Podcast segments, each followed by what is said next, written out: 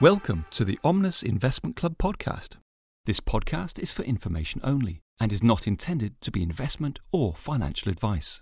If you have any questions, please contact your financial advisor. Hello, and welcome to the Omnis Investment Club podcast. I'm Rohit Vaswani of Omnis Investments and here to give you a summary of what happened in markets last week. For me, the biggest highlight this week just gone was a boost in investor sentiment as data suggests that the economic picture may not be quite as bad. But let's take a look in more detail. And as always, we start in the US, where after taking a pause, stocks resumed their upward trajectory, driven mainly on hopeful signals that the economy could just about avoid a recession this year. The S&P 500 rose 2.5%. So let's look at this economic data. Well, data showed that the US economy expanded more than expected in the final three months of the year.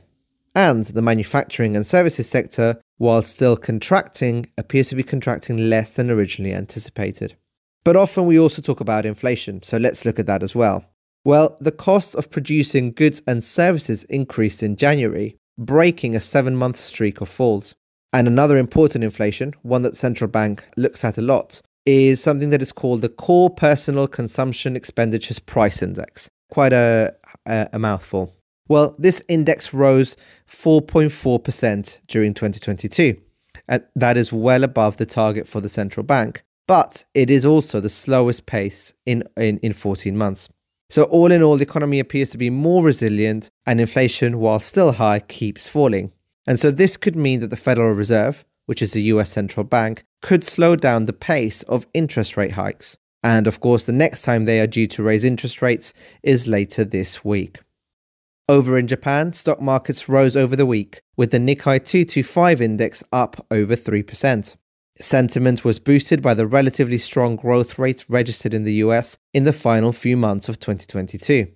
Domestically, all eyes were on inflation, with Tokyo core consumer prices rising over 4%, above the central bank's 2% target.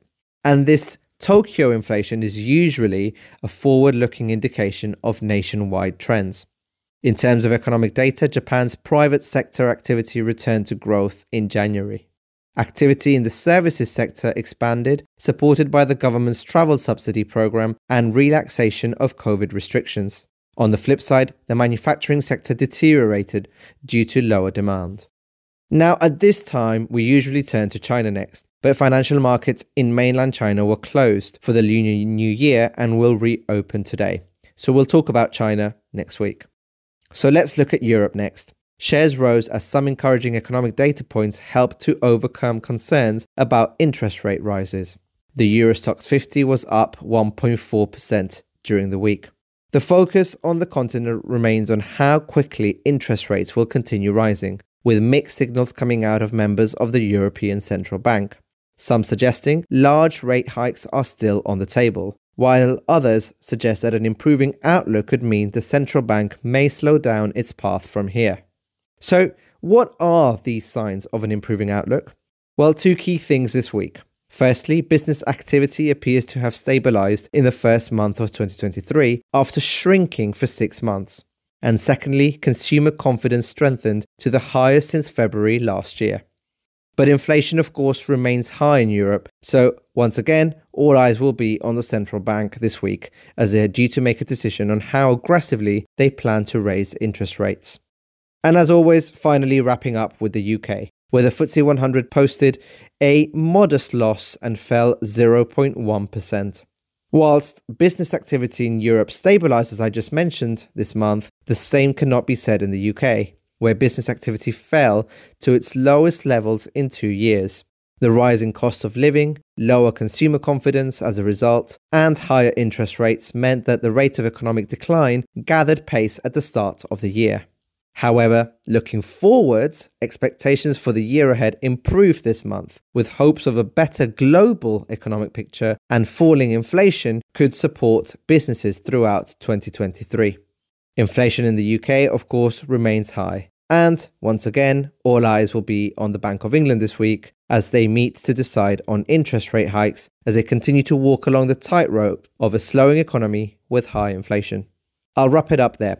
Good week for markets boosted by signals that at a global level, things might not be as bad as many thought last year. And of course, this week will be an interesting week as we hear from the Federal Reserve, the European Central Bank, and the Bank of England on their respective interest rates. As always, the interest rate hikes will only be part of the story. The comments from the central banks will likely move markets this week as well. Thank you for tuning in. I will be back next Monday for more. Till then, This podcast has been brought to you by Omnis Investments, which is authorized and regulated by the Financial Conduct Authority.